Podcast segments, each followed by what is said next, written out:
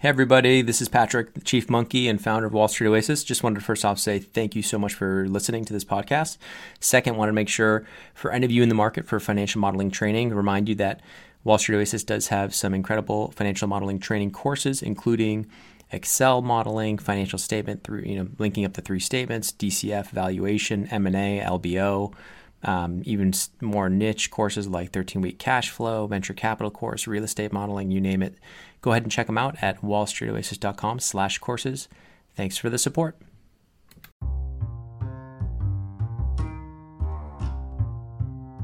Welcome to the WSO Weekly Wrap Up, where I talk with my team about the five most trending discussions in the Wall Street Oasis community. Enjoy. All right, everybody, welcome to the fourth weekly wrap up pod. This week we got, I think, three top discussions we're going to cover. Matt, go ahead and kick it off.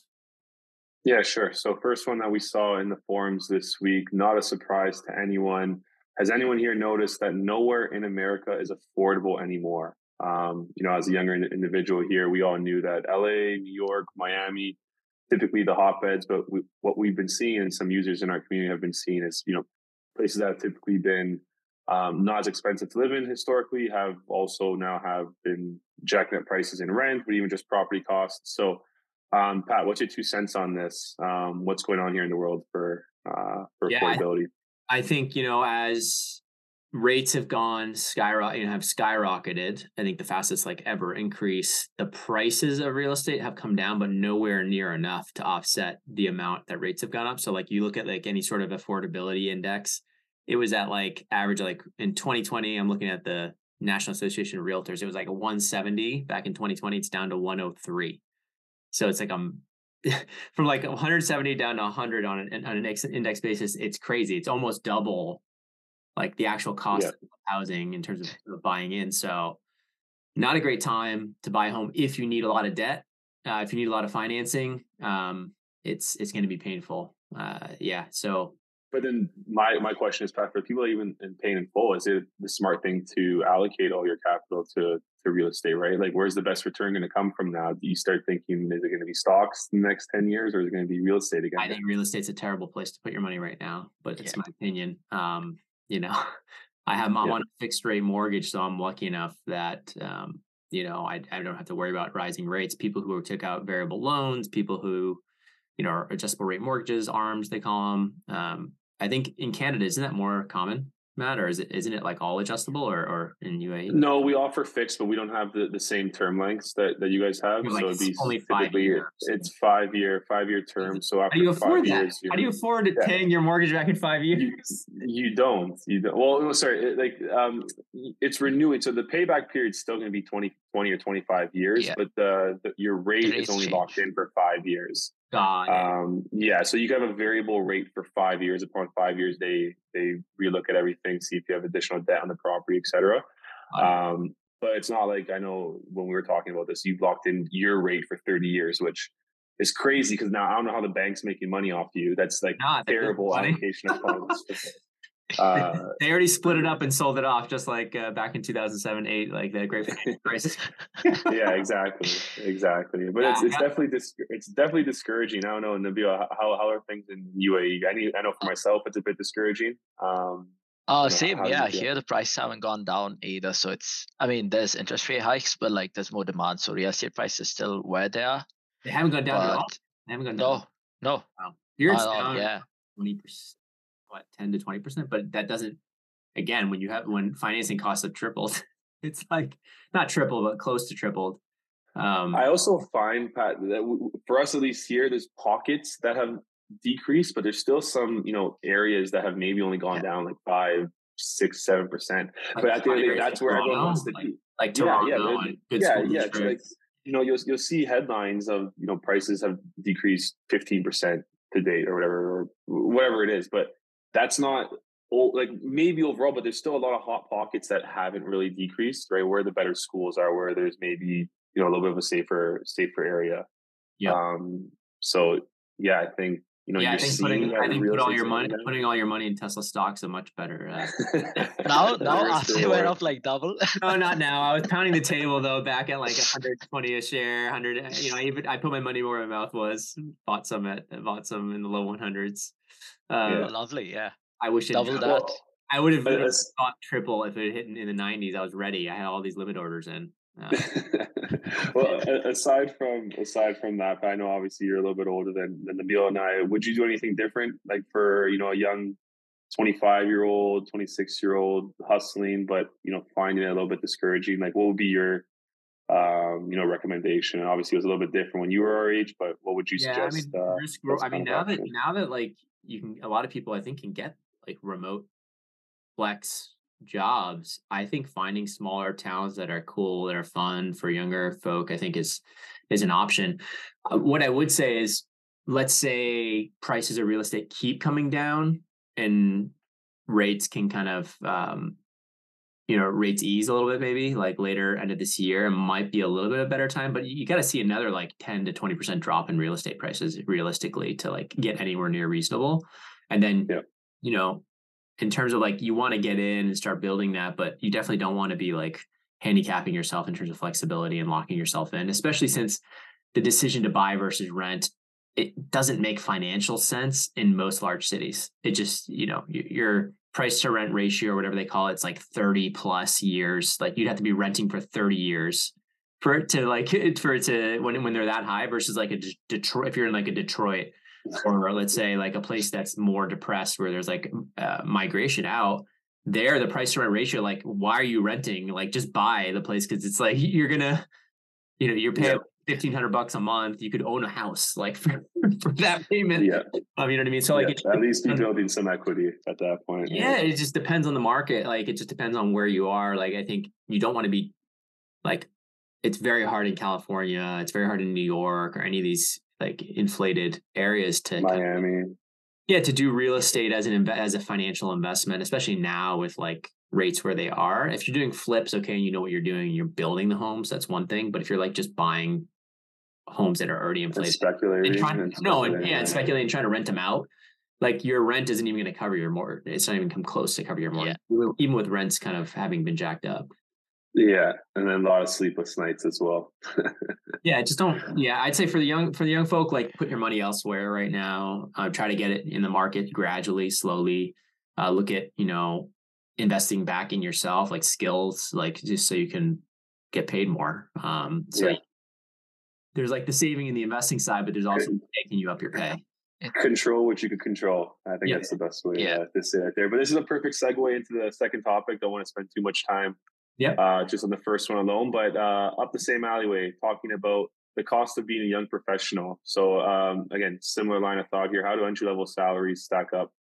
Um, and let's choose here a specific location, like in, in against the cost of living in New York. Um, naturally, just it's a finance hub. A lot of Wall Street jobs are going to be in New York City. There, um, I know Pat, you lived in, in New York for for some time when you were in investment banking. Um, you know, what what are you seeing now, specifically around like the entry levels? Let's let's call it like an IB analyst first year. Um, yeah, I mean, rents have just skyrocketed back in New York since COVID kind of became. And they were saying New York's dead. New York was dead. New yeah. New I didn't believe dead. it. I I bought uh I bought some of the REITs in New York when I, when it was depressed down. I'm like, this is coming back. This this city's coming back. Yeah. Um, although like commercial is scary. Like commercial, I don't think will ever like it's gonna take a long time, if ever, be back to what kind of where it was. But the the resident, I don't think it ever gets back. I I, I just can't see it.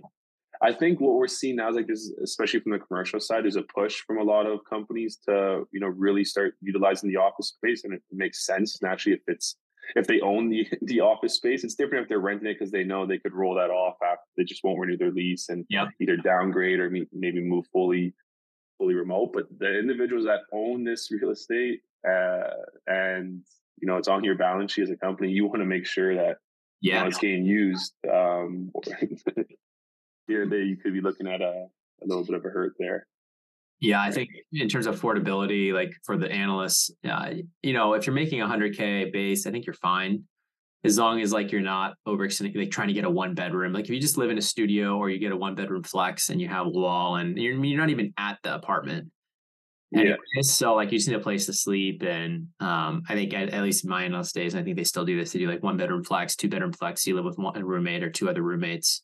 It's a pretty good arrangement. Well, so I, two. I would say this some some cool responses we saw, Pat, were, were around like you know even just talking about that hundred k mark because that's typically you know people always idolize that. You know, 100k though back in the day is not what it was today. So specifically, I didn't get paid 100k. I was 55k base. was... but, but then do you do you remember what your rent was when you were, what you were paying in the uh, city? That's a good question. Right, uh, so there was one person in the forum who was mentioning, you know, when rent was only 1700 per month, you know, having that extra couple thousand bucks in your pocket, even after you're maxing out your 401k and your, you know, you have your your food uh, food costs and just some other basic necessities, um, you at least had got to feel like you were you've been a bit more successful. You know, you have a couple thousand in your pocket at the end of the month. Yeah. After you, you know, taking care of what you have to take care of, and and it's it's a good reward for you know almost like putting in the the sweat for being an investment banker, right? Like you want to like if you're well, working hundred hours, you want to feel like you're successful. People are all like, "Hey, live off your base, bank your bonus." That's like kind of what everyone says. I think my rent was like eighteen hundred or nineteen hundred or something like that in my second year um, when I had like a a third or fourth floor walk up or something like on 55th and 8th. I lived in 38th and Park. Uh, I lived with my girlfriend at that point. She was at Goldman. I was at um, NPE. So like that was a good setup because you know split the rent there. That was more expensive. That was like 3,800 uh, a month, but it was a pretty awesome apartment um, with views of like Chrysler Building and the Empire State Building like on each side. So it's a pretty sweet apartment. Um, not like super nice or anything inside, but but just a, a nice amount of space for New York. And that was a 3800. Um, you couldn't get that. I mean, my guess is that one's like 6,500 now, like or something. you, you, know what I mean? yeah. Yeah. Um, but yeah, if you split it, um, yeah, if you split it and you, you know, you kind of go to the approach of like, Hey, I'm not going to save that much on my base. I think that's fine. You know, do try to max out the 401k where you can, especially if there's any matching. Um, just maybe you not, may not be able to max it out in January and February. You might need to kind of blend it in over the first nine months to make sure you're not yeah. cash crunched. Um, yeah, yeah, that's what I would say. You can always save money by making. I mean, eating at the office, at, you know, every night with Seamless and whatnot, staying late. You save a lot of money that way. So I don't know. Yeah, yeah. Nabil, what, what are you? What are your thoughts though? Uh, how how does this compare with with being in UAE? Do you know young professionals kind of feel the same way? I know you're saying oh yeah, I mean yeah, there as well, but it's maybe is there different yeah. um, you know different expectations of what a starting salary is. Would love to kind of get your color on that as well. Yeah, I mean it's the same thing pretty much where you don't save, especially on the entry level uh, roles. But uh, again, you can save if you're outside the city and all. But if you're in like proper finance, you probably can't afford to stay like too far away because you still have to come into the city. So it's it is expensive. It's more about like how do you how you budget and and like I will yeah, say first few years I was just like not saving anything pretty much. Yeah, well, it just guys, goes. Yeah. Correct me if I'm wrong, but you guys aren't paying income tax eh, there, right? Nothing. Yeah. So that's right off the bat, you're already what roughly 45% better off than a lot of the IB people working out in NYC, right? Yeah, yeah, for sure. But then like uh, uh not forty five percent. Not that's the effective that the effective tax rate. That's like, your marginal. Uh, yeah, 30, yeah. marginal, right? But your still, average yeah. is probably what thirty five percent. Yeah, whatever, 30, yeah. 35, yeah, percentage. But then like the place where these uh I mean banks are like financial hubs are like uh everything's expensive around there. So regardless, you'll end up like spending quite a bit. So it depends like where you're saying, yeah, yeah yeah, the system will get its money somehow, whether it's through rent exactly. Yeah. Somehow it's not in our pockets, but it's in everyone else's, right?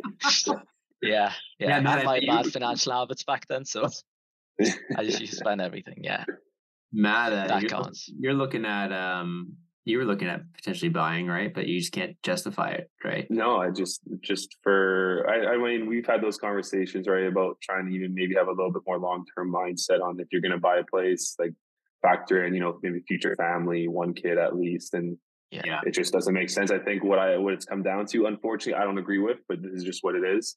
Um, you probably need another partner to get it done. Like whether, you know I mean, significant other, you need two two contributions to the mortgage just because then you also want to have a lifestyle, right? You don't want to be house poor. That yeah. was one thing someone mentioned to me. The last thing you want is, you know, you, you have a home, but no vacations, no, you know, even just going out for dinner. Like, what type of life is that then at the end of the day, right? So, like, I have a house, but I have to use my kitchen every night.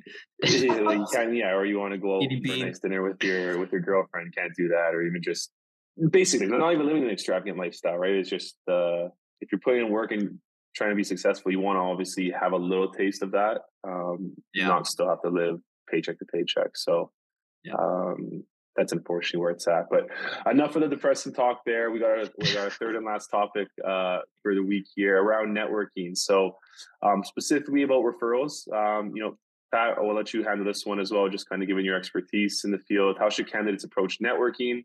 um, as well uh, as well as asking for referrals. Is that common practice in the recruitment process? Do you follow up if you're not getting the referrals? How annoying do you be? How annoying should you not be? Um, take it away. Yeah, I think this is a skill that's totally undervalued and like something that's really something you need to practice to get good at. And um, having EQ, emotional, you know, emotional intelligence is really important here to be able to kind of sense what's going on on the phone, the the the style and whatnot. So I think um, you can absolutely at the end of a of a call ask you know if there's anyone else you think I should be speaking with or you know do you mind introducing me to anyone else and da da da if you think it went well.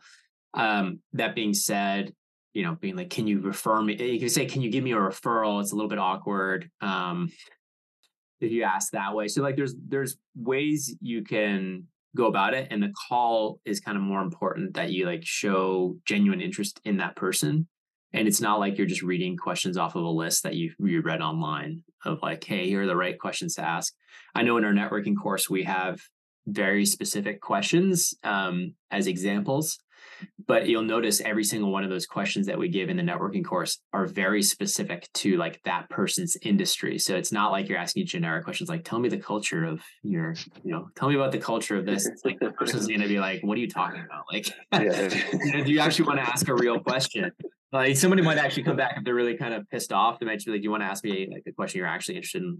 in yeah, I think that's the most like standard question yeah. you could possibly think. Like of, it should be more specific about like the group, the the deal structure, like what the deal flow. Even a reference, I heard even referencing a past deal, right? Like specific, like but obviously like don't make it too cheesy. But if it is something you are interested in, like you, you thought a deal was unique, maybe yeah, asking them a little question there because one of shows you kind of did your research um yep. you know understanding the firm but it's also a little more effort and shows a little more like you've done your homework and you're not just like getting on the phone to to get on the phone that's really yeah.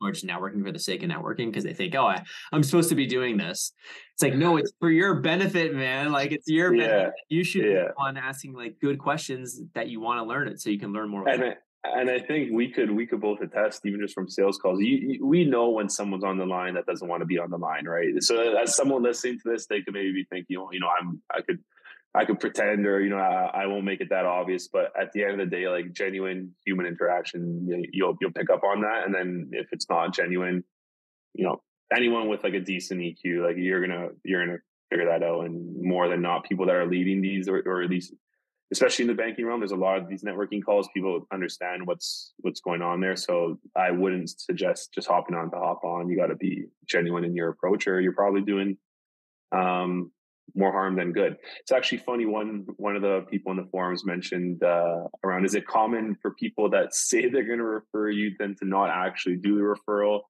Um, I think that's around like I would handle that as not being too annoying, right? Like it's at the end of the day, people are just going to say things because they're um, not comfortable with any sort of altercation. So just say what you want to hear and, kind of go on with their day. And I think that's probably just yeah uh, part of the game. It's it's all numbers based. Is how I see it, right? It's all like you know, you'll reach out to 100 people, 20 percent will take the time to call, take a call with you. You know, you're down to now 20 people there. Just you know, keep breaking it down in like a funnel system. There's gonna be people that say to you, "Yeah, we're." Or for you and then just not do it. I think it's key not to tarnish your uh, yourself by uh, yeah. The fact the person was so wrapped up in that it just makes me feel yeah. like they're they're so worried about one referral. Like they're not they're they're the top of their funnel is probably too narrow. Yeah. you know what I mean? It's like you shouldn't yeah. be getting so wrapped up over one call and not get the person said they were going to refer me. It's like, well, don't haven't you had like five other calls since then? And you know what i mean? Like it should just yeah. be about like getting better at that skill making a genuine connection building a relationship and a- adding value any way you can in terms of like hey i saw found this interesting staying in touch every six months um, yeah. you know kind of staying top of mind so that you can get those opportunities. Because I, I know there's a lot of people who already have jobs are looking to make the transition like in the live chat we did. You're like hey how do i go from middle office to front office? And i'm like you know you internally it's super tough Um, but yeah. externally, you can, uh, you, you, know, you, you should be you should be building that network and actually improving how you speak and how you interview and all that good stuff. So yeah, yeah. Is it similar concept, Nabil, out in UAE around networking? A lot of coffee chats. What's, yeah, uh, yeah, same thing. Like networking's the same, yeah, pretty much. Uh, I think networking, like most people treat it like networking, but I just think of it as like making friends. Like you don't want to, like you're just making friends pretty much. So even if you don't get like what you want out of it, you just make a good friend and and usually if you want to ask for a referral like you could ask them advice like you know uh, like once they get to know you a little more like let's say you talk maybe once maybe you follow up uh yeah. catch on i mean hop, like meet them and then they like you you could ask them hey what do you think like uh uh uh, like uh, if I had to work at a place like yours, like what are the things I'd have to work on, something like that, and then generally the conversation, if they're into you, uh, it'll, it'll automatically go towards that, like, hey, you know what? Yeah, you seem like a good fit. I could I could refer you to some someone or something or whatever. Like, or rather than like treating it more like, oh, I need to ask these questions. I need to, you know, uh, comes off like really fakeish. Like yeah. especially when some people treat it like completely professional professionally. I just I like to think of it like just making friends. Just be super yeah. like uh don't be inappropriate, but like uh make friends, yeah, pretty much. I, I you never know, like no, oh yeah, I mean I was saying like uh, you, you never know, right? Uh there are people who've like contacted me like two, three years after I first uh reached out to them who've been like, hey, you know, there's a there's an opening, do you want to join or something like that. So like yeah. you just keep them warm, just be friends and you never know when the opportunities come, right? Yeah, that's a, I was going to mention. I think it's all about, or a big factor of networking's patience, right? It takes time to yeah. form these relationships, and I think if you are going in with the uh, idea that you're looking to get something out of the relationship, you know, within a month or so, like it's probably destined to fail. Um, I find the best things where I've gotten something out of my network has been from the relationships that have been long-standing, multi-year, um, and it never stemmed from a place of you know I want something from you in a short period of time. It's always been yeah let's let's set it like let's build a genuine relationship with each other. I know what field you're in, you know what field I'm in, you know my skills, I know your skills. We know how we can learn from each other, but um, you know eventually our, our paths are going to cross, whether that be in one year, five years, ten years, and that's where you reap the benefits of of a successful like networking relationship.